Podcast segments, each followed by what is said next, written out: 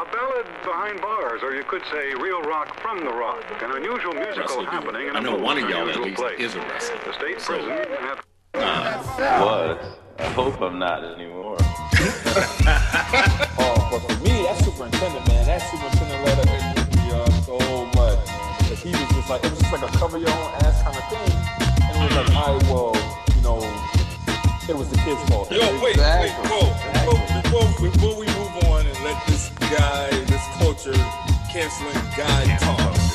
That guy. I ain't even said nothing. I ain't Yeah, yeah, but before we even get to you, all right, I, I just want I want to focus a little bit on that letter. You were like, oh, that's cancel culture with us going after the superintendent. I mean, that's the way you do on hockey. Y'all don't know hockey because y'all don't have hockey where you at. Absolutely, we don't.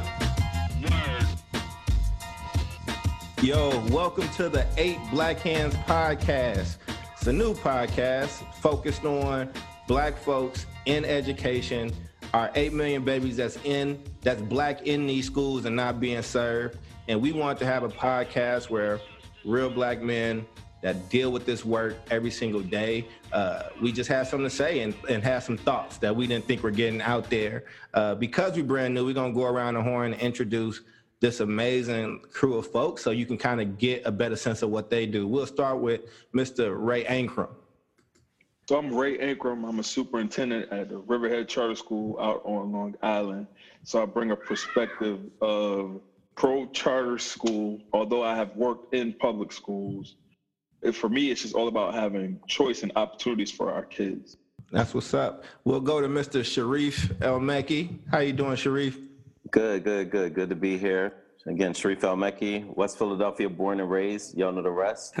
um, current uh, principal at Mastery Charter Shoemaker Campus. It's uh, part of a network of turnaround schools um, throughout Philadelphia and Camden, New Jersey.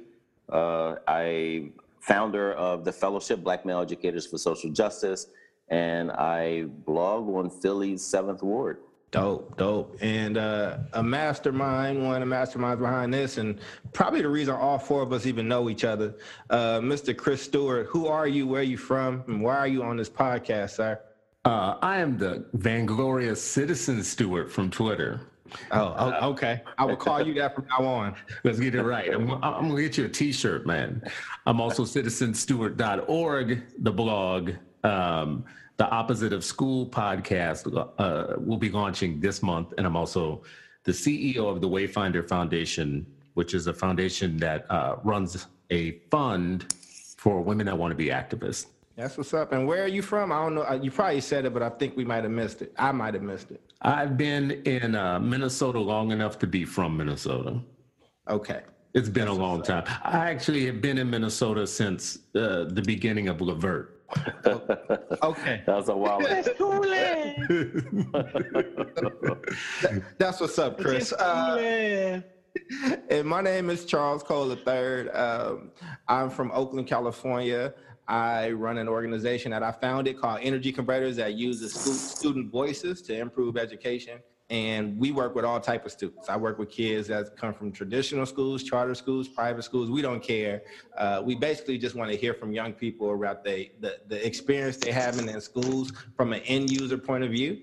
And uh, I'm on this podcast because I don't think that I hear myself represented a lot when I'm when I'm hearing black folks talk about education.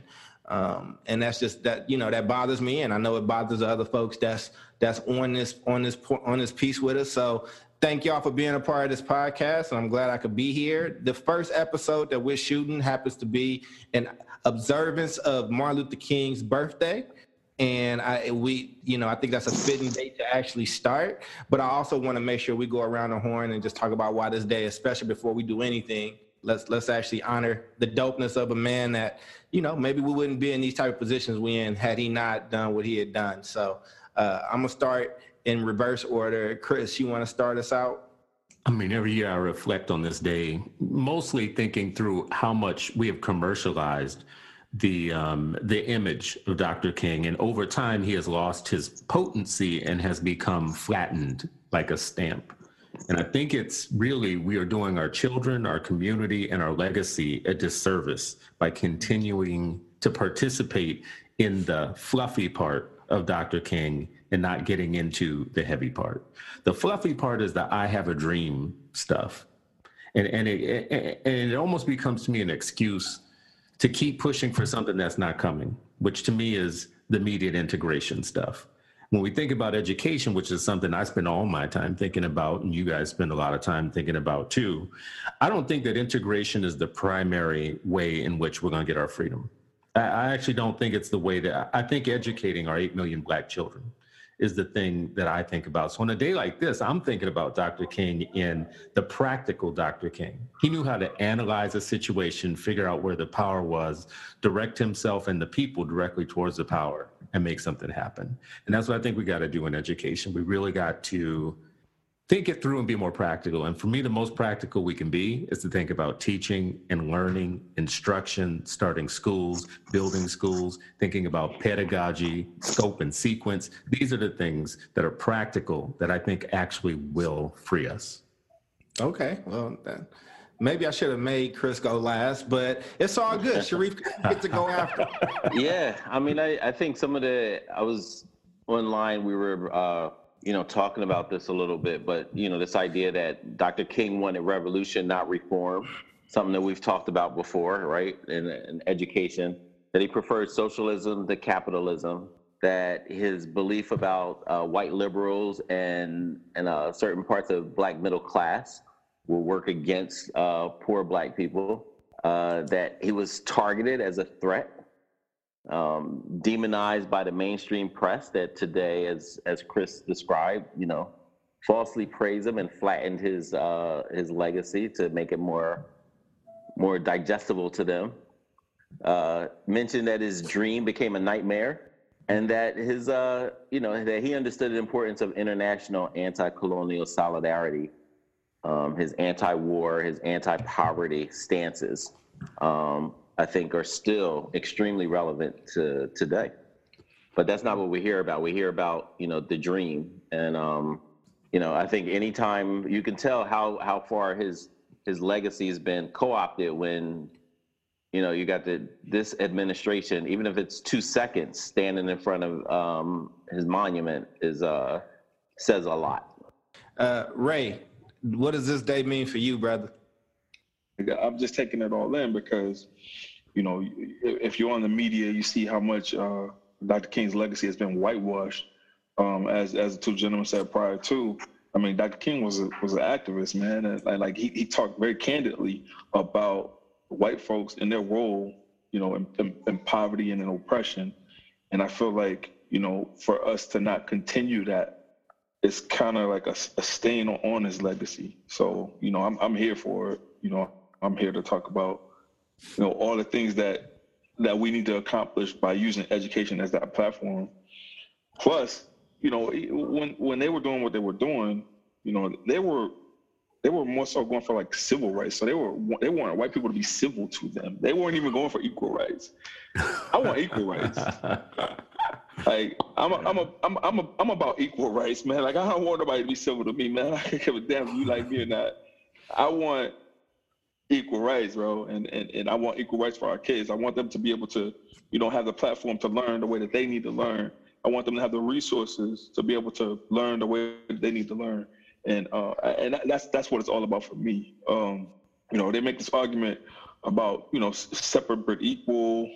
You know, and then they you know it's the whole thing of like integrating school. Like our kids can. Yeah. Like, so right yeah, Ray, you, you cut out. Uh, we're gonna we're gonna have to all chip in the pot and get you a microphone, brother. You was um, it's all good. You was on free, bro, like Dr. Free yeah. a minute there. Yeah, uh, but he but, was uh, making a good point. I just I, yeah. I, I want to say about his point. Um, you know, he was going into Malcolm X territory. Mm-hmm. Malcolm X basically said it's about human rights, not civil rights, and he was he was starting to split off from the civil rights thing and say what we want actually is human rights. So I think that's where you were going, Ray, um, and I think that's interesting. It, you know, I'll say it's interesting because why don't we celebrate Malcolm X's birthday? Uh, when you say when you say we, you mean like nationally, right? Because right. no, that's what I mean. There, yeah, there's yeah. no Malcolm X prayer breakfast, right? Yeah. Yeah. Why well, you know Malcolm why X prayer breakfast? Why? Why? Why? Cole, tell me. Tell me. Come on, man, because he wasn't. I mean, that that by any by, by any means necessary. That that scares a lot of people, man. I think that part of the reason that white folks wanted Martin Luther King's birthday to be the one that we celebrated is because they get to double down on his message of nonviolence. Uh, and that's usually what a lot of white folks point to. I mean, as I weave into my answer around what the day means to me, I just reflect a lot. I, I, I reflect on, I just remember being a kid and almost having like white teachers like you know put Martin Luther King above Malcolm X because he was nonviolent and things of that nature. And I, I mean, I studied them both. I, I mean, I grew up kind of feeling Malcolm X just a little bit more. And I was young, you know what I mean? Like, but that's partially because of the reason that you said. The I got a very whitewashed version of who Martin Luther King was, um, and that's we paid a lot more attention to. Um, but they was both murdered. So I mean, that that's a cold awakening for any like young black kid that's thinking about what he wants to be in the world.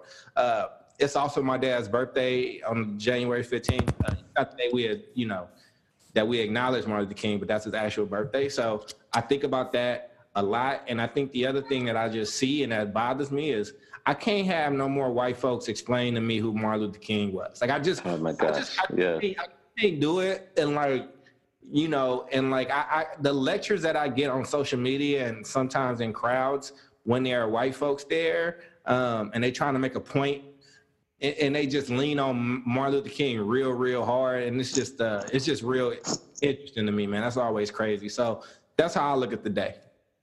They do it with Martin Luther King. They do it All with the, the NAACP. Now they're doing it with Movement for Black Lives. It's like they, they build a talisman. They build their own black talisman, and then they pull it out on you when you're making a point they don't like. Mm, right? Mm. What would Dr. King think about that? Right? I don't know. Y'all killed him. Right? Right. right. Yeah. We, we, can't ask him. We can't ask him because y'all killed him. Right.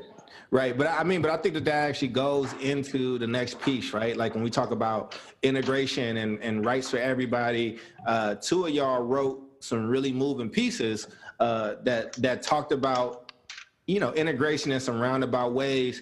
And uh, and that, that's both Sharif and Chris. So can we start with Brother Sharif actually telling us about the article that he wrote and just a quick synopsis of what you covered? Yeah, sure. Uh, you know, a, a, part of the, and I'm not against integration. I just, you know, I just stand firm in this idea that in a lot of the um, folks who uh, are pushing integration above anything else, and not only above anything else, not like, like it's even ranked where they're saying, oh, integration first, second uh, step, second part of the plan is is uh, great black schools. It's this propensity to imply, if not explicitly state, that you know black children can't achieve unless they're in integrated schools.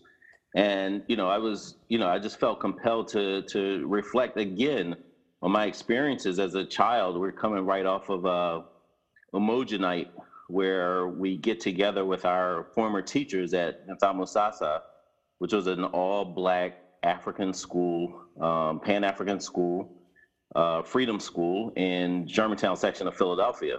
And so I was really reflecting on that, you know, like they had never heard of the idea that uh, there's no such thing as black excellence and that you can't achieve hmm. at high levels if you're in an all black space. And so it was just, you know, I reject so that notion. That? Did they? I mean, tell me what these people said. Like, did, did they actually come out their mouth? They said people are basically saying that the only way for Black kids to achieve is to be in integrated spaces, mm. which means that there it's you know, and the Black families that I speak to, when they are are when they do choose, when they exercise choice and get to places that are majority white, what they talk about are resources. They never talk about like, oh, these teachers are are excellent and going to be better than any anywhere else. They don't talk about how uh, oh my children will be emotionally, culturally, and intellectually safe. They don't say anything about that. What they talk about generally is hey, there are, there's more resources in those particular schools. Right. And so right. you know so the so when you think about that, when you talk to these families, that means that there's another a counter narrative as well that you know what in all black spaces there'll be into there's a thing called black intellectualism in our youth and our children that will be celebrated and honored there will be a communal feel that will be celebrated and honored that our students will be spiritually and culturally safe to be black, to be proud of who they are, to to understand the legacy that they are are building. And so that's what I was really reflecting on. Um, my experiences at Nidhamu Sasa. I've written about it before I talk about it because a lot of I'm still in touch with a lot of my classmates. And we're actually trying to, you know, really document some of the some of our experiences, uh, mm-hmm. which we believe are still relevant today. And so, so I, oh, go ahead. I'm sorry, I didn't mean to cut you off. Yeah, no. So I mean, basically, the the the title was was pretty much in the essence of like, if you don't think that there's such thing as black excellence, or we, you know, you're tripping. And I think right. you know a lot of these people are tripping to to even imply that you can't have excellence in all black spaces. I think it's so absolute ingestion so of white supremacy. Yeah, so I want to stay on this a little bit, and I want to bring Chris in. But before I do, and Chris, you can just jump in right after this part. But what was the reception of that article? Like, what were people saying? Were people pushing back on you? Were they like, "Yeah, like black excellence is real"? Like, what was just when you put that out into the world? What came back? Yeah, I mean, the people who've um, you know responded or you know tweeted out are basically affirming that no, you know what, there is a thing called black excellence, and it's a long legacy of black people, um, whether by force or choosing to, you know, educate their own and do a damn good job at it. Mm. Chris, I, I, I mean, Chris, you got a lot to say about integration. Like since I met you, like, I mean, what are your thoughts about integration? And then, you know, Ray, you you up to bat, but but I'm I'm curious of what you think, uh, Citizen Stewart. I feel like it's one of the things that we get off on the wrong track on. There are these things in, in life, if you want people to never really find the truth, you get them talking about things that aren't going to get them there. And I think it's a big distraction to keep talking about integration. Does anybody on this podcast or anybody listening to this podcast think that we're on the horizon of about to have fully integrated schools? Oh, never. No. Does anybody think that we're even like one year, two years, or five years out from having a perfectly racially balanced system of schools where all, you know, kids are in schools that are mixed up? Do we think we're even five years away from that? Not in systems. You'll no. get a pocket here or there. Right. So we're not even close to that. Why are we talking about this so much? Mm. Why is it dominating? So why is it sucking so much air out of the room? when mm-hmm. we know that there are other interventions that we need to be paying attention to, like who's teaching our kids, how they're teaching our kids, how they're being prepared to teach our kids, what are they teaching our kids, where are they getting the stuff that they're teaching our kids from, right? Where are the experts? These are all the questions that Black people need to be answering, but here we are talking silly stuff about, you know, rebalancing entire school systems so that there's no dominant like race in any school, knowing that that's not going to happen anytime soon. It's not that I don't think it's a good conversation to have. I just don't think it's a good conversation for educators to have because I think it allows them to not be thinking about the things they should do tomorrow. Right. So what's the conversation, Chris? I mean, like, what? So if that, if we take that conversation away from them, what's the conversation we're replacing? I think it's kind of what I was just saying. I mean, educators are supposed to be about the system of educating children and, and learning and having outcomes. How do you do that? There's scope and sequence, there's curriculum, there's pedagogy, there's like science behind doing what you do, there's experience. What is the experience right now? You all are closer to being educators than I am. You guys have been in the classroom. But what I, as a parent, what I want to know is that you all are like doctors, you know what you're talking about right? Mm-hmm. And you, and you've got some something under your belt. I don't want to hear about what, how great the world's going to be when you get all the patients in the hospital sitting in the in, in the same room with each other. I don't want to hear that. What I want to hear is how are you guys advancing the field of teaching black children? Mm. Ray. So for me, I look at it like this. I look at it like you know, it's a it's an individualized prescription as to like what you do with each child. So you know, when we're thinking about the here and now, you know, we do diagnostics to find out where a kid is so that we can meet that kid right where they are. And so I feel like by doing that, you know, even speaking as a classroom teacher, when I was a classroom teacher, I met my kids where they were. And so by meeting them where they are, where they are, you can then take them to where you want them to be. And that's by having high expectations and being realistic with them about where you want them to go. And also, you know, it, it, I feel like, and a lot of research points to this, kids from kindergarten to third grade, if they have an African American teacher in their space, those black kids are more likely to go to college than if they don't have a, a person to look up to that looks like them. And I feel like we definitely need to center on that. We need to get more black males in the classrooms.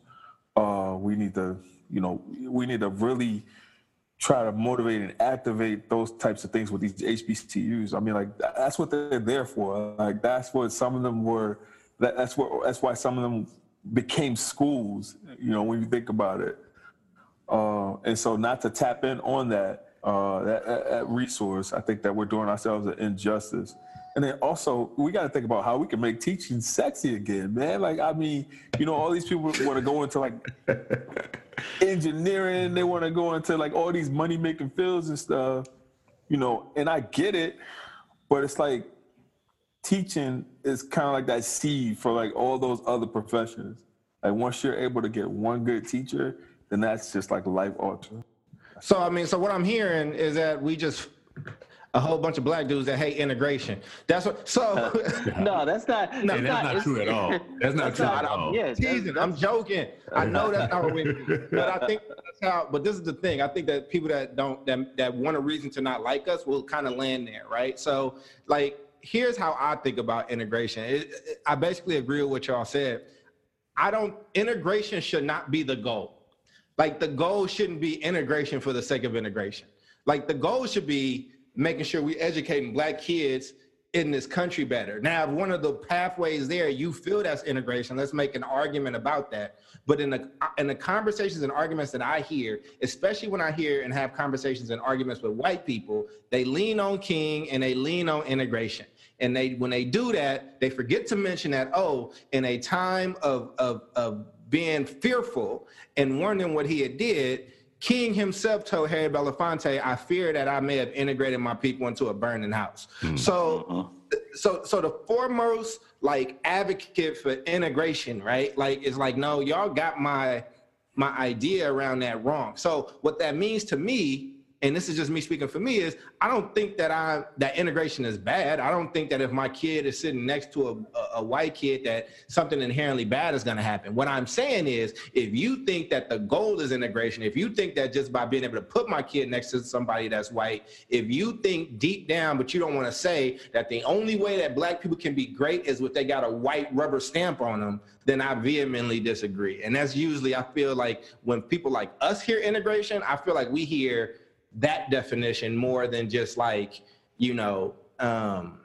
just like oh harmonious black and white together like I, I just don't I, I don't think better has to be less black but we we still on this topic i want to make y'all can jump in but I, I just want to make sure I, I want to say something about it. You did make sense. Um, I, I want to say two things. One, I went through my email from 10 years ago over the last couple of days because I was clearing some stuff out. Mm-hmm. And it, it shocked me, and this is going to shock y'all too um, that when I was a school board member, I was completely an integration dude, right? 100%. Mm-hmm. I pulled out one email that I wrote somebody saying um, something very close to integration is is the only way.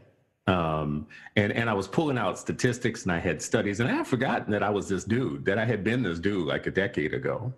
Two things happened on my pathway. A couple of things happened on my pathway. Number one, I was that dude and I was fighting for integration and I ended up having to fight um, white liberals mm. at times. Like we had some situations where we are gonna move some students around, and it caused all kinds of havoc. And I was surprised by that. I was actually really naive about the fact that I thought they would be with me, and they weren't. So that was one thing.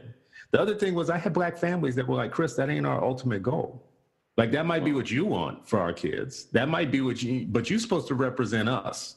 And, right. and, some of the folks from the black side of town, this is in Minneapolis, were like, that's your dream, right? Good for you. That's for you and your family. But we don't want to be bussed out to the suburbs. We don't want to shut our schools down. We don't want you dispersing us. And, and that was new for me because I, I, actually was, I want to say somewhat of a, a, a fundamental. So I, I just want to clear my name. When people hear me talk now, I think they think I'm like preaching nationalism, and I am not right? I have an integrated family. My kids are in an integrated school. It's an integrating, we're in two different schools. Both of them are integrated. I got multiple kids. They're integrated and failing. so I want to be clear about this, right? We got everything people are supposed to be talking about. We got veteran teachers. We have an integrated schools. Our kids are in integrated schools. They have all this kind of like, they got resources and they're failing, right? Mm. And their test scores are bad and, and, and they're worse for kids of color Wow. I mean, and, and, and Selmeki, mm. we're gonna let you take us home on this one, but I want to, Ray, what are your final thoughts just on this topic of integration before we transition? You know, I just want I want black black folks to believe in themselves, and so therefore, you know, you don't need to be in a white space in order to feel validated or to feel like, you know, that's you're intelligent because you're next to a white person. I feel like mm. we have our own genius and we need to we need to build on that. Like I, I wouldn't mind seeing some freedom schools pop up. I wouldn't mind, you know, I wouldn't mind even running a freedom school to be honest with you, or, a school likened by you know black fraternities and sororities and whatnot based on their principles or you know things like that. But like things that ideas that are like well equipped in the sense that you know it's well funded. Uh, we're gonna have uh, people in that space that look like the kids uh, uh, the staff is going to be representative of the student body and, and things of that nature. But uh, I'm, I'm, definitely willing to put put my mind and and put my might into into something like that. Ankrum, if you start a freedom school, the Stewart family will donate one thousand dollars on your day of opening. I just want to put I'm putting myself on record right now. If you open a freedom school, the Stewart Family Fund will write you a check for one thousand dollars on the That's first day you open. That's, That's what's up, man. I appreciate that. Talk that talk. Talk that talk, Chris. Uh, sure. Hold me I accountable. mean, I'm doing one for the summer, so can we get a percentage from the um, go to summer freedom school at a couple Yo. sites, you know? So wait, wait, wait, But, wait, I wait, would- before you before you jump into that, wait, you wait, doing wait, wait. We, y'all, we all about to get way off topic. Wait, wait, no, no, I no, no, wanna- no, no, This is this is on topic. If you're if you're, Okay. if you're doing a freedom summer school, hit me up with the info. I want to come down and teach. All right, Okay. that's what's up. That's Cool. what's up. Yeah, So- I mean, and just I, I think we in any conversation we have to center black children. We're talking about the the eight million. We have to center those eight million. And I think one of the most important things for for our youth is is one that they develop a positive racial identity. Just understanding like how they're bombarded that they are you know less than and given messages that they can't achieve and not just outside of the schools, like inside of classrooms, inside of materials, from teachers and principals and staff members' mouths and actions. And so, you know, we just have to recognize, you know, families who do choose integration, all power to them. I know for a fact uh, that many of them are grappling with how to protect their children in hostile environments. And Not to say that every integrated school is a hostile environment, but it's something that we can't ignore as educators, as families, as community members, as activists, um, and advocates for children. And so I think you know one of my you know priorities. It's not that it's not a you know integration isn't you know isn't something that's part of the overall strategy, but my priority is is protecting the vast majority of children that will never make it to these integrated schools. They will continue to be sprinkled in when they're allowed to. And so what happens to to the rest? They're not coming to, to integrate. You know, you're not going to hear a whole bunch of white kids being sent by their parents to an all black Sayre or Overbrook or any other school in, in you know North and West Philadelphia. So I think that's uh you know uh, if we're integrate anything, I think a priority for my angle is integrate these resources Mm. integrate these resources, make sure that there's equitable funding, which means as as Pennsylvania's legislators will say, well, we don't want the the white districts or the affluent districts to get less money than they had before. Well, if we're talking about equity, they're going to get because they have someone else's uh, you know, amount. So that's that's my perspective. And y'all can go catch that article that Sharif wrote. It's called If You Think Excellence Can't Exist in All Black Schools, You're Tripping. It is on his blog, Philly 7th Ward. You should go there and you subscribe to it so you can see all the dope stuff that he writes about. Uh, as we transition to the next piece, I do want to just make sure because there are some black folks that do really believe in uh, in integration, and they reading some of these folks that talk about integration, and some of them have said it's not that I believe that my kid needs to be next to whiteness to in order to be dope. It's just that they got the resources. So if, if my kid go to that school, that means I'll get the resources. And I think that one day we should do a different topic, but there are a bunch of schools here, even in Oakland, that are quote unquote integrated. But when you look deeper in that school, the school still segre- self segregates inside of it, and black kids are still not getting the resources that are so rich for everybody else in that school. So I think it's having a real conversation about where we end up at you know, when we talk about integration, because the last time integration happened, it led to all of our teachers being fired and us never recovering Mm-hmm. from that. So as we go on to the next topic, um, you know, Chris is, is is somewhat our firecracker in this group. I I, I, I learn a lot from Chris. I would say Chris and Ray represent a spectrum of just dopeness, but it's that in that dopeness, it's rather loud, right? It's it's, it's like a subwoofer on their dopeness. So Chris, so Chris wanted to address the folks that called him a privatizer, an industry shield, uh, somebody uh, somebody called you a school board member, a white lady called you a whore. What did she call you? She called me a paid whore. You paid whore. I wish And I was like, I was like, you know, are you sure you're not talking about a prostitute? Because like We- whores do brother, it for free. I'm telling you. no, they get paid too, but we've had Okay. to. But at, at any rate, you At any you, rate. you paid whore. Uh, you wrote right. something, and you wrote something that was called basically the problem what you calling us out? Can you tell us what you wrote in the general topic around money and education? So the topic is just around how we continually, as Black folks in education advocacy, I'll just say, whether it's reform or charter school world or whatever, are constantly called out for being funded by the Waltons and Broad and, and, and you know, billionaires, basically. And, and the way it's always framed is we're the tools of the billionaires fighting the proletariat right? Like, so all the people on the other side, the unions, the teachers, the people that show up in red t-shirts at, at meetings and, and march are the good guys and we're the bad guys. And what really like spurred my situation was there was a story that came out on Christmas Eve in the, um, the AP and it was by a, a reporter named Sally Ho. She had called me and talked to me about the war in the black community over charter schools. And, and I thought the framing was just ridiculous. It was all wrong. There's no war, but she wrote this story. It came out. It had a whole bunch of people, you know, put sending it around. It had Andre Perry calling us escorts, like you know, saying that we're like escorts for the Waltons and whatnot. And I was like, listen, I know a thing or two about the money that goes in on the other side, and I think I should write about that. So I did. I dug up, you know, I, I actually wasn't gonna write a blog post. I just put it on Twitter. I started pulling up all the information I had, and I had databases of like all of AFT's grants, all of the NEA's grants that they give out, all of the AfroTurf organizations that look like local black organizations that are seriously funded by, guess what, billionaires and unions. So I actually just built charts and graphs and put it into a tweet storm and uh, and just put people on blast. So raise your hand if you saw uh, this epic Twitter rant uh, that one citizen Stewart did. Ray, what was your thoughts on this on this epic Twitter rant from uh, our good brother Citizen Stewart? I mean, you know, it was it was eye opening, man, and it was it, it was it was so organic in the sense that you know it, it just it touched on everything that needed to be touched upon, um, and he did it in a way in which it wasn't like it was it wasn't like it wasn't like he was beefing with people. It was like he was just he was just putting it out there in order for people to digest it and do what they want to do with it, right? And so you know it, it- to see some of the things that are happening on the other side and to see some of the arguments that they have about you know funding for choice and funding for all these other things. It's like yo, you're getting funded too to do the things and say the things that you're doing.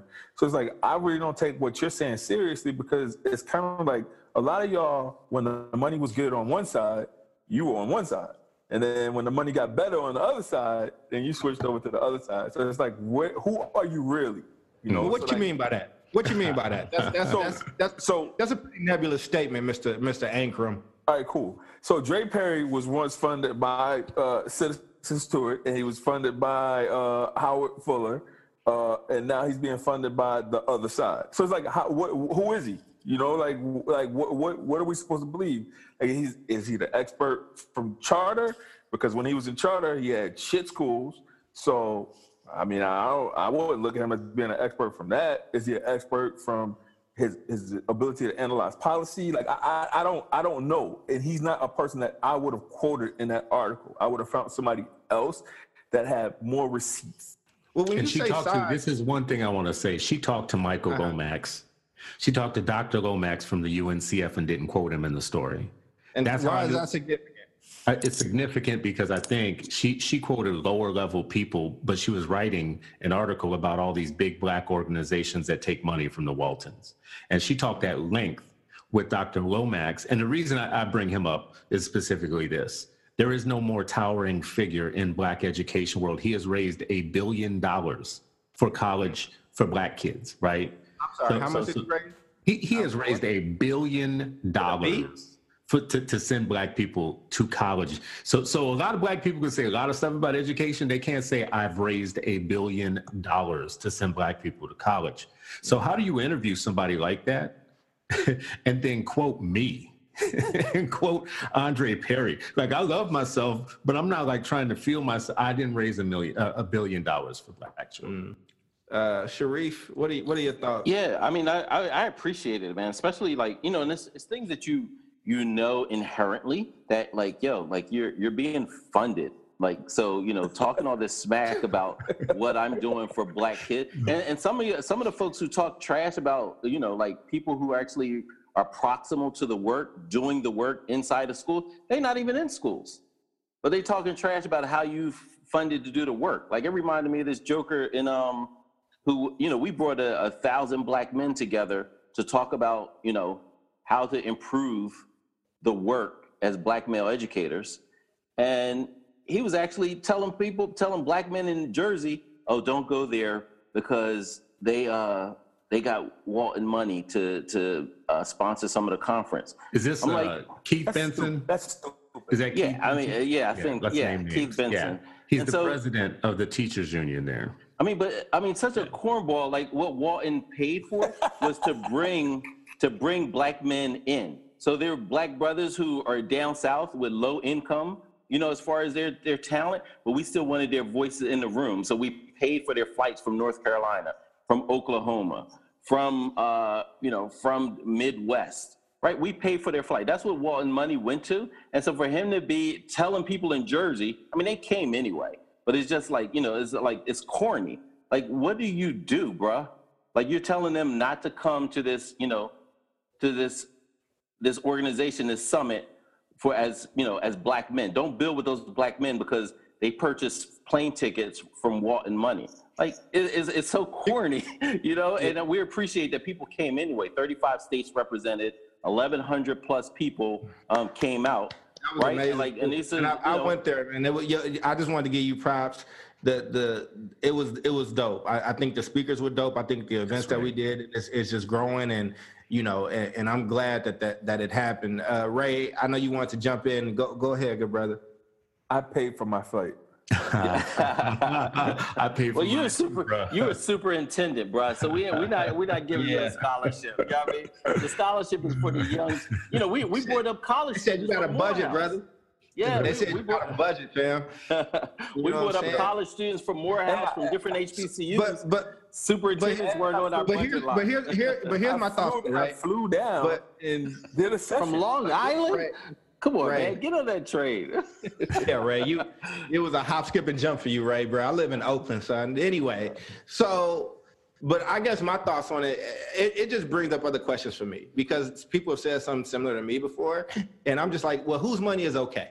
Which billionaire is it okay for me to get my bread from, right? Because like, because I thought that we liked the Microsoft dude. I thought he was super liberal and we loved him, and then when he funded something you didn't like, then he became evil. I thought people loved Michael Bloomberg, you know what I'm saying, super like Democrat, right? But then when he funded something you didn't like, it became a problem. But then Soros, who's super, you know, liberal, funds union stuff, and his money becomes okay. But this, like, I- so I just don't know at times, like, whose money is okay. I mean, secondly, you know, the way that I think about it, man, I've heard Dr. Fuller say this a lot. Like, if you're giving me some bread, you can say everything you want.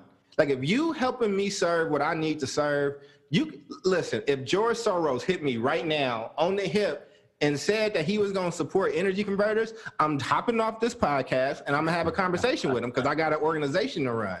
You know what I mean? So I just think that like we got this issue where we be counting people's pockets, but then we not like putting in on nothing. You know what I'm saying? Like these are the same people that used to ask their mama for McDonald's and she look back and look at you and say, "Do you got McDonald's money?" So I'm trying to serve black people. Do you have serve black people money? Like I, I, I just want to like where where should we be getting that from? So so then Chris, you know, you kind of did this whole like first off, if y'all haven't read uh, Chris's Twitter rant, you should. Uh, Chris, you got to turn into a blog some kind of way, even if you just He did already. Oh, he did. Okay, where he just what if we just paste all those like those those tweets in there because uh you you uncovered a lot of money and basically what you pointed out was if I'm a whore, everybody's a hoe. Like if I'm like if if that's the case, because every what what basically what I saw Chris do is every single education movement, regardless if it's far left, far right, and everything in between, can be traced back to some billionaire. Handful Is of billionaires. Mm. Yeah, you know, you, you know, the thing that we're interacting with every day, it all points back to money. It'll all, all of it, no matter who you're interacting with and arguing with, you'll eventually find out. And, and what people like to do to us specifically, and what we let them get away with, they like to pretend that it's just on our side, right? And we let them get away with that. I don't know Mm-hmm. What's our side? What's stuff. what's the side? Like what's what's the side of people who, the side of people who aren't running from words like choice right like like like they they, they, they want to be able to say everybody who gets this money and says that they want to privatize and they want to call everything we do privatization or whatnot we want scorched earth for them we don't want them to be able to get jobs anymore we don't want them to be able to prosper in any way it, it's a strategy and a tactic, but it's one we shouldn't play. I mean, like, so, so this dude that went after Sharif, uh, Keith Benson, right? We don't ever do the forensics on this thing. This dude comes out and and hits me on Twitter saying, "I'm a sellout." You just so we busted you. You know, you got Walton money. You're from the sellout section, and he did the same thing to Shavar Jeffries, and he did the same thing to Howard Fuller. He did it to Ed Lock too. He did it So to Ed a- Lock. He does it to everybody. So this is what I uncovered. I uncovered number one that this dude went to an all-white private school. Right. Let's just start school. there. This is this start for high school. I, don't care what it was for. He went All to an all-white high school. I got a picture of him in a sea Yeah. of white people. Yeah, looking- Not, not looking like the Afrocentric brother who's on Twitter now, but looking like a dude in Get Out. Right. It, it, it looked like Get Out. A- a- And, that come to figure, find out his father worked for like 50CAN or something, right? Which is funded by billionaires, right? So, dude, you went to private school. Your family made a choice. They sent you out of Camden to go to private school with the Quakers. And you come out the other end from a white university and a white high school picking on black people online about being tools of the man, right? But whoever calls that out, who says anything? I mean, you, you, it, you sound like Eminem and Eight Mile right now. You know what I'm saying? You're talking about Clarence. Clarence has real nice hair. this is the ultimate Clarence story. Have- This is, and these are the brothers that come out. But here's the thing, but- they come out but here's what extra I'm Afrocentric, right? And here's what I want to say though, right? Because I, I do believe in choice. Like I'm not mad at you at your parents for sending you to do what it is that, Neither they am sent you to do. It's No, a great no. that that Neither you know am what I'm saying? Because and I think that like, but they were afforded that right to make that decision for you. So why would you take that decision away from other people? Yeah, but see, I think that that's a part that's a part of choice that we don't talk about enough. So like if your parents made the choice, like it, it- it's it's kind of like, you know, zip code schooling. Like if you mm-hmm. are able to afford a place where, you know, there's a really good school in that place and you can afford that, then you have made a choice mm, to live in that area. That's right. And so when black folks that can't afford that make the choice to go to a charter school, that's their choice. That's right. And so therefore, I don't feel like we're doing enough with respecting people of color by making the choice to say, I don't want to do the traditional public school thing. It didn't work for me, which is why I'm in a position to where I'm at, working three jobs to stay above levels of poverty. I don't want that for my kid. I want better for my kid. I don't want the same shit for my kid. it's a mm. low cost choice. It's a low cost choice, right? Not everybody can do what that brother did, right? But but but you know, I, I also want to say I wrote something today. I couldn't really think of any civil rights leaders that sent their kids to public school. So so, so uh, Dr. Dr. Martin Luther King's children went to private school. They they integrated a school that had been all white and it became a very diverse private school. Uh, Malcolm X's daughters went to white private schools, right? That's where Betty Shabazz sent, sent, sent the daughters, right? Jesse Jackson Jr., guess what? Private schools, right? There was a story that came out a few years ago about the, the Congressional Black Caucus the majority of them sent their kids to private schools, right? Hilary Shelton at the NAACP, who traveled the country talking about choice was bad, had three kids in Georgetown Day School in Washington, D.C right? I can't name Keith Ellison. Keith Ellison is the closest thing in, in, that that had been in Congress to Paul Wellstone. You don't get no more progressive and left of center than Keith Ellison. Private school students, right? He did charter and private schools, as a matter of fact. So I'm like wondering, is it just the poor that we tell that that choice is bad, and then we get elected and we do exactly what we do. We we make ourselves hypocrites, right? Look, don't listen. The the bottom line is, you can only have the school choice that you can afford. Bottom line, that's their yeah. that's their that's their policy. That's their practice. That's, that's what it. they run on. Like you know, quiet as it's kept. You know, like you look at cities like Philadelphia.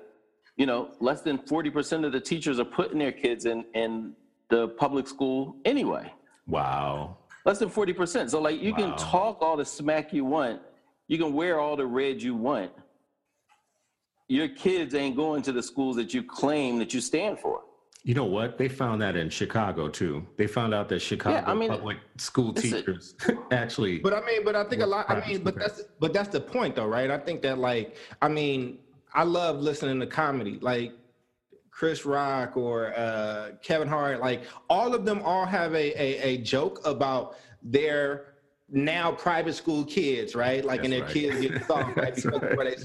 every single special, they're like, you know, I, I dropped my kid off at this private school. I'm the one who went to public school, and there's always a joke about public school. I mean, this is the thing, man. Wherever you want to send your kid, that's what's up. If you want to, like, oh yeah, definitely. Public school, do what you do. Like I don't have a problem with that, but I think that where we tend to step in and have issues, and people peg us in certain type of ways, is we say, look, I just want to make sure that if ain't if ain't nobody serving these kids well or they worried about what's happening at, at the public school get these get these parents the information the access and the data and let them choose. Like if if if if, if what you're saying in your system is so much on the way to being fixed you shouldn't have to dupe people or threaten people to keep them in your system. Mm-hmm. like there shouldn't be word of like the charter schools is draining from the traditional schools. Like because ain't nobody making these people go to charter schools right? Like these people actually has extra steps involved and you tend to be on somebody's wait list and what happens what do you need in order for there to be a wait list?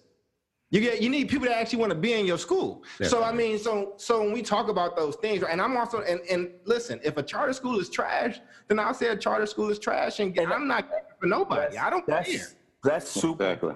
And I think that that's one of the things that kind of differentiates me from like everybody else. If you screw up at a charter school, I'm calling your ass out. If you screw up at a, a traditional public school, I'm calling your ass out. You screw up at a parochial school, private school, whatever, I'm calling you out because that's that's what I'm here for. Like I'm here to call people out or not not servicing kids the way that they need to be serviced. So right. I'm, it's important that you said that. So yeah, he's cancel culture. He's cancel uh, culture in one man. I mean, listen, man.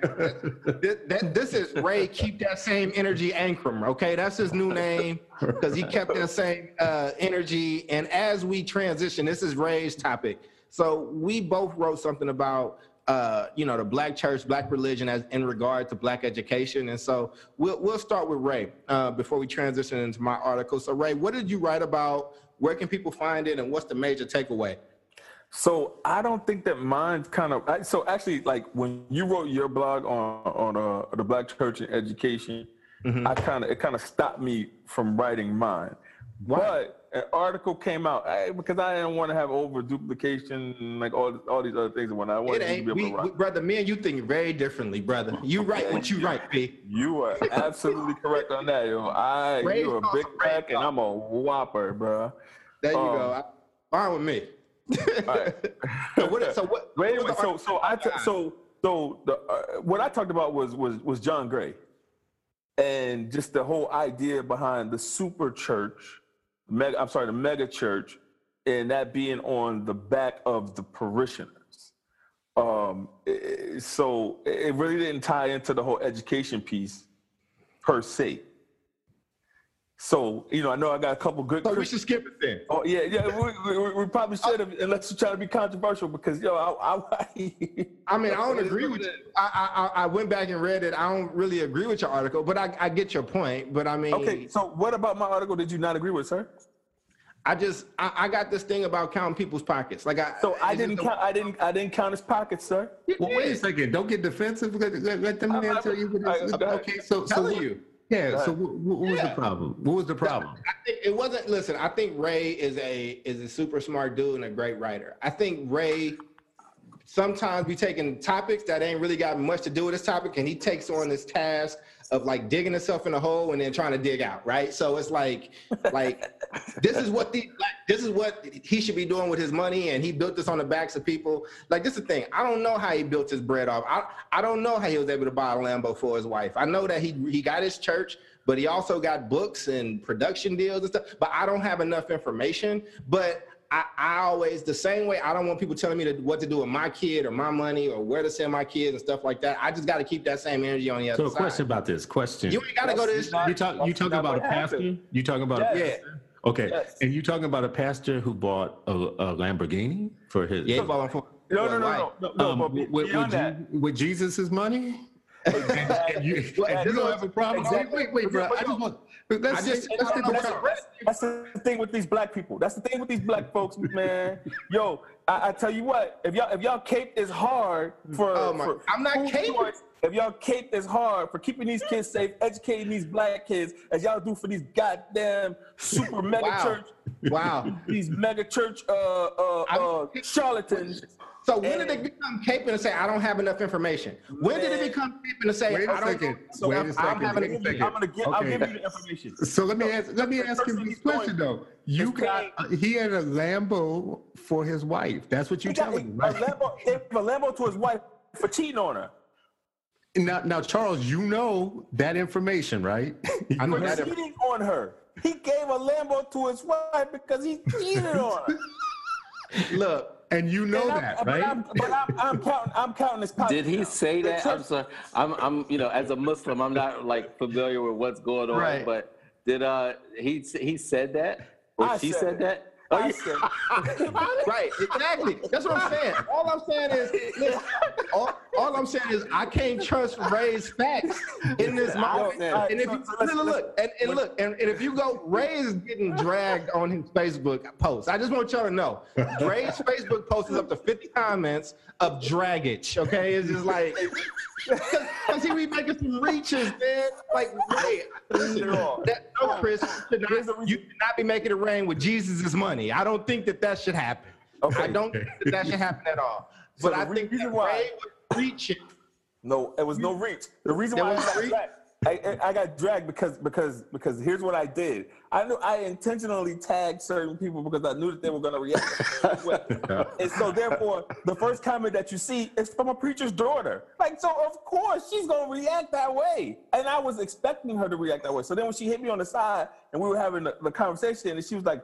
Yeah, you know, I should take the. You should take that post down. You should take. I'm like, nah, I wanted to be there. I'm here for that. That's what I'm here for. But, that, but you, that's what I'm you like that. So this, is, this is the thing, right? This is why I don't react. This is why I don't react to Ray, right? Because Ray wants the reaction. Ray is the Dennis Rodman ad reform right now. Like, like, he wants to agitate and push, and he wants to get frustrated the way like everybody else is Karl Malone and he's Rodman. Like that's just what Ray do. So no, I don't have a big. All I'm saying is give me the facts, and then we can profit from there. So what I, fact. I'm gonna just tell you what I wrote about the church, which was. I can't give you a fact first. Can I give you a fact first? Give, give me your facts, sir. Oh, also, the the fact. Give me your Ray fact. Here's the fact. This is not a Ray fact. This is an actual fact. And most Ray facts are actual facts. just so you know. All right. So the church, the church, the church that he signed with, because he's not, he's no longer, he's, he's no longer a preacher. He's a goddamn pro athlete. So the church that he signed with in South Carolina has afforded him with a 1.8 million dollar space to live. Who the mm-hmm. hell needs a 1.8 million dollars space to live? And, and you're living in South Carolina. Like who? What? What person in your church is going to be able to live in your neighborhood? Well, I think that's the point. Actually, actually, yeah, and, and I mean, but and, and That's why you moved to that neighborhood, bro. listen, man. Yo, Oh, all right, my Charles, take it away. Take it away. I don't, I don't, I don't know that dude. I don't know his situation. I don't know the situation with his wife. Like, I just, I just don't care. Like, it ain't my church. You know what I'm saying? I, I just, I- I just don't. I just, I just want you to have like that's a lot of energy for bruh, and you, you entitled to that. So I when did wrote you write? about- When did you write? I wrote about the role that the black church used to play in Mhm. education that we haven't been playing.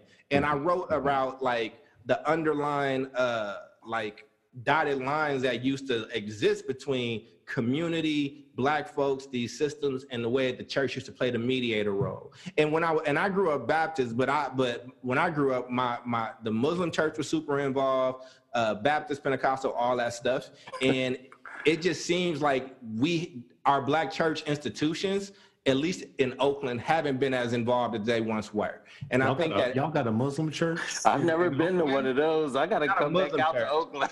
not not a, not a not a muslim the mosque No, we, we um, you mosque. We're just had- teasing you. Yeah, but but but see, the neighborhood that I grew up in was ran by Muslim folks, by the by the Bey family, right? So like the Bay family is like a major uh family. They they ran into some hard times later on, but uh them brothers kept us in line. Like they would be out on the street every morning on our way to church.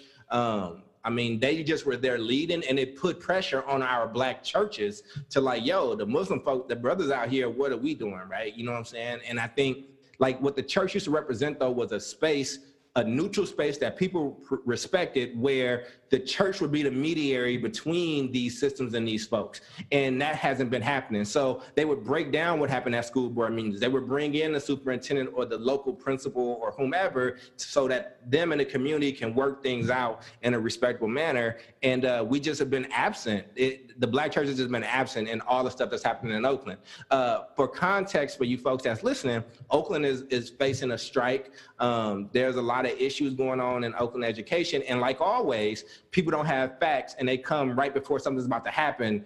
And they'll be like, okay, this is what needs to happen, right? And it's like, nah, we, this has been building up for 10 years, 12 years, 15 years, right? And so how do we get people involved and how do we get like our church to be gatekeepers again? So that's what I wrote about. Yeah, I mean, I think it's important, like the, just the idea of faith-based institutions and their connections to school. And I, I agree with the same thing with the, you know, the, the Muslim community. You know, for a long time, um, you know, Muslims, you know, uh, tried to find independence in, in schools and and build their own schools, but it, there's been a growth in Muslim children in public schools. But I, I don't always see that same come on, like bring that same energy, bring that same, Right. You know, understanding and knowledge about like what's happening, um, particularly around policies and things like that, until something specific happens to, you know, a child. What I would love to see is faith-based institutions playing a role that they um, used to play, and Right. just be a much larger presence. Um, you know, because it helps with accountability for you know for who's parachuting into our communities saying that they're educating kids, you know, like, and so without that accountability, you know, today for Dr. King's birthday, I was, uh, had the honor of being, uh, award, receiving an award, accepting a reward, an award on behalf of our school by a local church that's not too far, you know, down the street. And when I got to my school 11 years ago, one of the first people who reached out was Pastor Damon Jones you know, and um, he's still at the at the uh, Bible Way um, Baptist Church, and I'm still at, at Shoemaker. And so, you know, for an investment to be able to go and see so many of my students in the congregation, and I know he would hold me accountable if he heard that you know there was a policy we were implementing that oppressed um, kids, you know, whether in his congregation or not. And I think that role is extremely important for our um, our, our faith-based institution leaders Right. in whatever religion that they're. Does, he, Um, drive, does, does he drive a Lambo? uh, no, uh, he does it.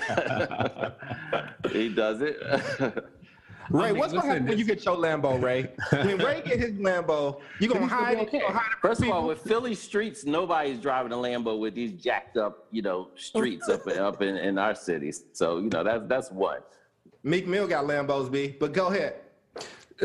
So what I wanted to say about your guys' pieces on on I don't know about that. on the churches, this this is my thing. I think they make an easy target because I think we we forget that the church is people. The church isn't a building, right? And and in the Bible and and, and in in our religion, uh, we believe that the church is the people. I, I think people should look at someone like Rich, Rich Stearns wrote a book called The Hole in Our Gospel. And in that book, he is talking about if everybody in, if, if every Christian tithed what they're supposed to, like what the Bible tells us to tithe, we'd have like billions of more dollars to be able to do kingdom work with, right? When the church, you talking about like people in poverty though? Like at what level are people in poverty supposed to be receiving that those funds? Listen, what are they supposed got- to retithe it? Listen, I, I go. You go to a church every week, and, and first of all, every church that you know puts out in their bulletins what they're behind on, how much money they have, what they need, what the mortgages, all that stuff, right? And over a period of time, especially with new people and new interests, first of all, millennials aren't going to church as much as they used to. Gen X, my generation, started that, going to church less, and when they do go to church, they give less money to that because they don't have money for that. They got money for Starbucks right? So everybody wants to be like a, a, a, a part-time Christian and go and get their little like spiritual wash on on Sundays. But the fact of the matter is, we're not joining things that we used to join, that that people used to join, including block clubs, neighborhood clubs, PTAs, all those type of things. The things that people used to join, they don't do anymore. But then they go back and they criticize those as being outdated organizations when they don't even show up a- a- as like helpers and volunteers and everything else. I, I, I saw um, um, Killer Mike today talking about how this today shouldn't be just the day of of celebration every year. We should stop having celebrations. Is kind of what he said. Christmas, Easter, all of that. He said all of those should be days of service, right? And I thought to myself, who's going to do that? It sounds good, but I mean, we you host certain things. I don't know if you have had this situation. I could probably fill up my house this weekend if I told people that there was going to be beer and ribs, right? If I told them that we were going to make 100 sandwiches for the homeless, I bet you I get less people, right? I, I'm just saying. You need you need a new circle of friends. I could I, I, could I, I figured you was gonna. I to could fill, I could fill my house up. If I said, Right. you know what we could do? I Tell him, Reef. You know what I'm Uh, saying? My house not as my house not as big My as friends yours, serve. so like it's easy. maybe, people to do maybe. I got maybe I got raggedy friends. Maybe I got raggedy friends, but I can tell you this much: churches are hurting. I spent a year looking at church finances because we were trying to mm-hmm. help certain churches start banks, and I can Right. tell you right now, their finances are not messed up simply because the Creflo Dollars of the world are buying jets. They're, they're messed up because people like all of us have a, a less firm commitment to showing up to things and to paying the price, right? But but, but That's I don't want. because of, that's because of Creflo Dollar and the Jets. Nah, I, don't- I don't think so. I think I mean, if you if you don't like church, that, I think that that just feeds into you not liking it. And I think if you a devout Christian, I don't think that you paying no attention to it. To be honest with you, I think that like, but I don't want my point to get lost. Right, my point is not just around like a church or or your affiliation or whatever the case is. And and while we're talking about bread, let's just be clear. First off, the Mormon church is worth forty billion dollars. The Catholic Church is worth thirty billion dollars. Like the Church of England is worth seven point eight billion dollars. Like like the biggest landowner on the planet is the Catholic Church in the Vatican. Like let's just when we talking about religious institutions and they and their amount of bread, like they they rocking with a monster. But secondly, right, my point is more about like our like a critical social justice framework around like who we should be leaning on. The reason why I wrote my piece about the church is schools were not are not the reason why I am where I am today. Schools are not the reason why I'm getting a doctorate degree. It's not the reason why I have leadership skills or any of that stuff. I developed those skills with intergenerational mentorships, which we don't push no more. I did that with other like organizations like the Boys Club, and I did that with my church my school played a small role, but these things have to work in concert. And I think that what we've seen and what I've seen just working with parents in Oakland is that we've pushed out those other things. Like we ain't talked about the why. We're not talking about like what your church can do. We're not talking about building mentorships. We putting all our faith in schools that don't work. So the same way y'all advocate for charter schools and you work and run charter schools, my theory of action is like, you know what? The school is one out of four tentacles. And if the school is struggling, then I need to lean heavier on these other places. So the first place I gave a speech was at church. The first place I learned how to meet was at church. The first place I learned how to write for a purpose was at church. The first place where I learned how to be disciplined was at the boys club. Like school was like, I just feel like we putting more faith in schools and less in our people. Cause I agree with you, Chris you said the church is people, and so is school systems. School systems is made up of people too.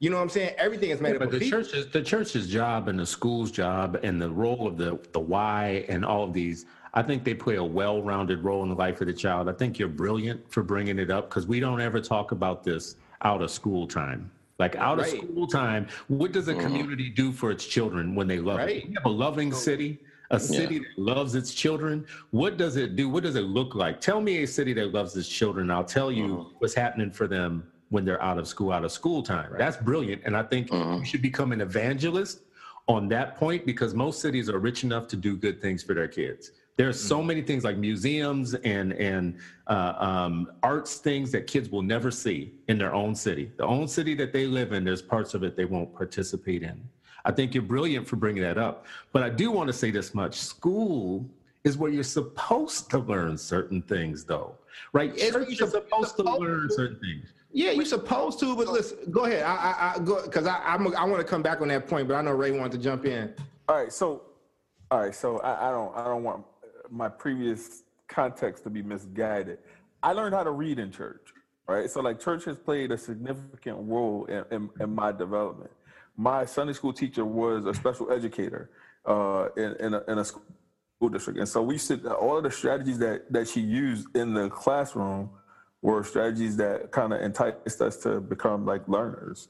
So, you know, it, it was like we had six days of school because when we were going to Sunday school, like she had, she lesson planned, uh, and she was a preacher's wife, so she lesson planned and like all these other things. So like we had like a, a 45 minute lesson every Sunday uh, that was carefully thought out. Uh, it played on our strengths, uh, and, and it, it engaged us. So we had homework.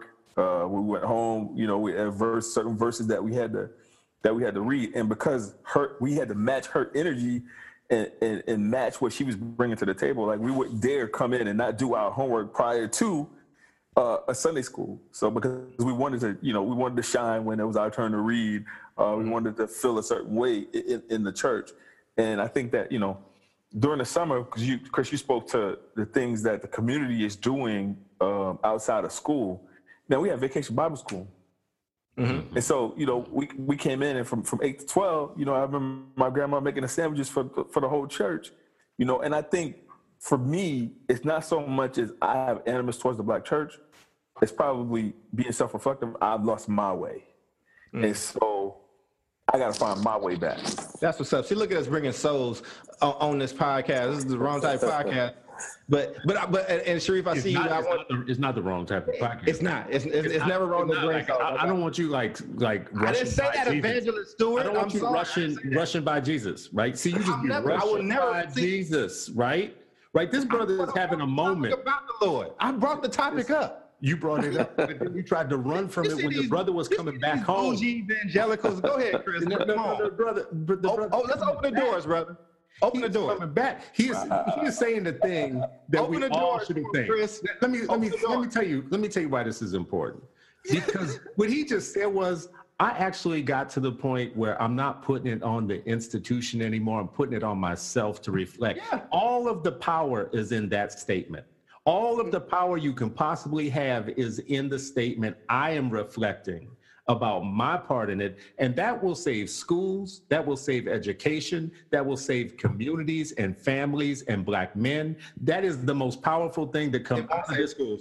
It won't save schools. It will save, brother, brother, in, in the Lord, all things are possible. Absolutely. Don't get me started. Do I not agree. get me started. you cannot be talking about the church and talk about it won't save things. I, what I'm saying is, I'm not putting my faith in a school system that's been failing black people for the last 50 years. That is put in. 50? to 50? I'm just- I mean, it's, it's more than that. 50? It's, it's more than that, but I like having a nice round number. So, So, go, go with 75. so the point, but but the point that I'm making is, is that, and I'm not talking about like I'm not saying this is like this is a super thing for the for the church to lift. All all a church pastor has to do is get on. Hey, we gonna have our church open on this day. Send somebody from your school district to talk about A, B, and C. You know how I know? Because I've done a whole bunch of events and I did them at churches, right? Like and I don't care if it's at the mosque, the synagogue, or wherever, right? But the point is, is that you talked about putting our faith back in our people. We Mm-hmm. talked about integration and not thinking that black excellence can come in a room full of blackness. What I'm saying is our community folks, which includes our churches, which includes these organizations, like I need to lean on them more to make sure they're doing right by us more than I'm going to lean on a system that don't love you, that don't care about you, that's about to strike and tell you that it's for your own good while your kids ain't got nobody there to watch them. When I was involved in the strike, when I was at Westlake, a kid got stabbed. We had over a month of it. Uh, it was like over a month of a strike, and when they and they would yell at our at our um, at our subs as they came through. And then I remember like this kid got stabbed in school because we was just basically in a class with nobody in there. And so like what responsibility do we have for our own people? I am not res- this school system is not responsible for me or the kids that I build and bring into this world. And if I keep wanting to believe that, if I want to keep believing the promise of integration, if I want to keep believing what these white women that run these unions is saying, then that means keep putting my, my, my faith in a system that don't work. But if I love my kids, I would be a damn fool to leave them at the whim of a system that don't give a that don't care about them. Selmeki, I didn't want to curse with you on the line. So Right. that's my But- but- point. But what about I wanna building let your y'all- own, Charles? you said what? What about building your own system though? I Like, would support- I would- I would support you something. I would this support- school. You say I would these sup- schools. Which one? I'm gonna tell you. So Yeah. I'm gonna tell you. So basically, what I so I worked. I came into the field as a social worker, not as a teacher. And so as a social worker, we knew that we wasn't in control of a lot of stuff. So what we did was we we we coordinated a lot of things and actually did full service around the student. So I try to do those same things now. So I teach parents how to utilize their community uh, to make sure that they're wrapping their kid around services. I, I teach them how to communicate in the language so they can hold schools accountable and push schools forward. But I also teach them how to push their church, how to push their neighbor, how to push all the folks around them and like make Devante the center of like her education world and give her the confidence as a mom, whether she has graduated with a PhD or dropped out of the third grade on, on how to be the quarterback for her kids' education. Because Will Smith just talked about this, the fault versus responsibility thing. We can talk about the fault. The fault is racism. The fault is a whack education system. The fault is black people want to cozy up to white folks and integration and stuff. But I'm not their responsibility. I'm not a racist responsibility. I'm not a school system's responsibility. If my black church say they love me, regardless if I'm Muslim, if I'm Jewish, if I'm white, if I'm agnostic, right? How do you show love to a community? And if one of the biggest things that's hurting us, losing homes and education, then I think that our churches need to fill those gaps. Or you can get your tax money back. No, no. See, you're not going to take money from Jesus, but what do you say? say what, what do you what do you say to the intersectional folks, the ones who say like it's not about church? I don't go to church. I don't. I'm not. I'm not a believer at all. What What do you say to those folks? It doesn't have to be that, right? So in the framework that I built, it's it's it's four. There's school, there's social ties, there's intergenerational relationships, and then there's organizations that support blackness. So the way in which that like one if one is faltering, let's say the school and you hate church is faltering, then your social ties and your mentorships got to be higher. Like it's it's a formula that you kind of have to tweak, and it's not a one size fits all. But in your repertoire, because so many of my of my black moms that I work with, my mom herself put all her faith in a system that didn't give a fuck about me, right? And so like crying, they told my mother who was a felon that if if she used the wrong address to get me into Berkeley High, she would go back to jail. That's and she cried, yo. And like I saw her crying, and she don't know to this day that I saw her crying. So much so that the next day I played it off like I didn't want to go to that school. I said I'll go to the school across the street. You know what I'm saying? But that is the sign of a woman who put all her nuts in a basket of education and of a school. And that ain't where I got it from. Mm. I got it out the mud in these other organizations. Like Midnight League basketball in Oakland saved me on a whole bunch of occasions because it gave me something to do, you know what I'm saying, between the hours of seven to like midnight, right? So I- didn't want to go on that diatribe of that rant, but what I'm saying is we can't talk about community responsibility and blackness and all this stuff, and we not willing to hold our black institutions a- accountable. I know oh, Hold on, you're wait. struggling Wait, wait. together. Real quick, real quick, real quick. I don't mean to throw a monkey wrench into this, but this is Yes, you do. Super. Yes, you do. Let's just Yeah, be you do. honest. It's you good. That's Ray. I'm gonna- Ray the I'm same gonna- energy. I'm, Get it I'm, right. gonna- listen, I'm gonna read a I'm gonna read a tweet to y'all right now, and I wanna I wanna just gauge y'all's response from this tweet. Okay. So this is this, so we coming up an hour or two. So this is gonna take us out. So wrap in All right. our Okay, so it says looking like Nick Sandmann and the Covington Catholic students were treated unfairly with early judgments proving to be false. Smeared by media, not good, but making big comeback. New footage shows that media was wrong about teens' encounter with Native American at Tucker Carlson. This is from your president.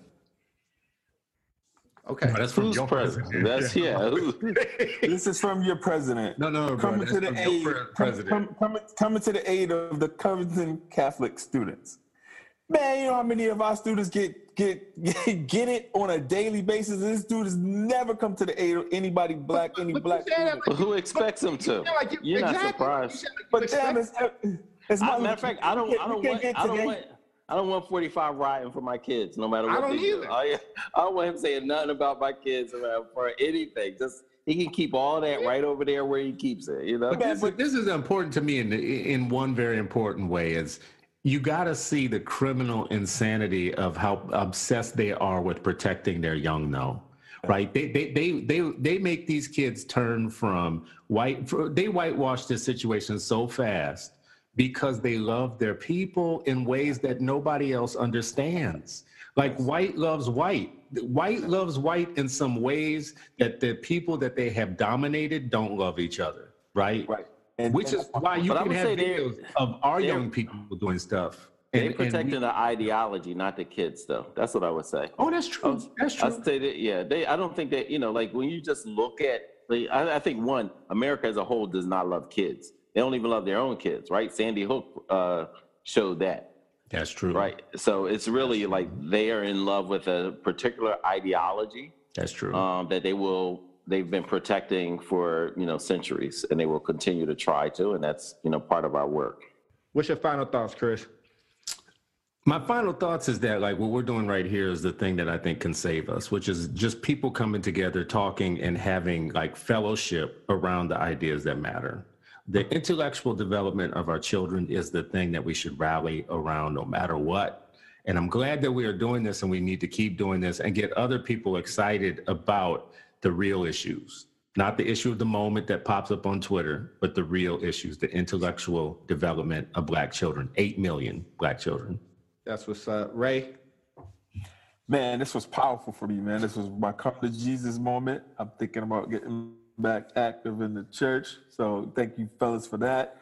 Um, but more than that, um, you know, this is just powerful, man. Like you got people from like all walks of life that are coming together to advocate for black kids. And you know, it, it's, it's something that needs to be done. Everybody needs to be doing this. Like this is the cool. Like this is dope. So, Mekki? Yeah, I mean, I would- say the same thing. Like, you know, for your brothers, man, I've respected your work for you know a really long time, and um, I appreciate like what you put in. You know, for me, at the at the end of the day, it's a you know, as Chris said, that those eight million black children, and just like the deep love that we have um, for them, and that how we have to, you know, the the advocacy and and the protection that w- they deserve, and we are responsible to provide um, like we can never let up, you know, no matter what. Uh, and thank you for that. Uh, my final thoughts are pretty similar. Uh, for the folks that listened to this and felt some kind of way, um, you can feel free to reach out. I love to have conversation with anybody. Um, for the folks that listened to this and felt like it was long overdue, thank you. We felt the same way. Um, this has been the Eight Black Hands podcast. And just for some clarity on what Eight Black Hands means, it means that it's four brothers that were standing up for, for, for black students uh, and ready to have conversations that folks wasn't ready to have and to protect those folks or people could catch these eight black hands. I mean it's pretty simple. And uh, but with that being said thank you all for joining. Uh, we hope that you continue to tune in. You should be able to find all of our twitter uh, all of our Twitter tags and ways to get in contact with us in the description. And uh, we will see you next time. Peace.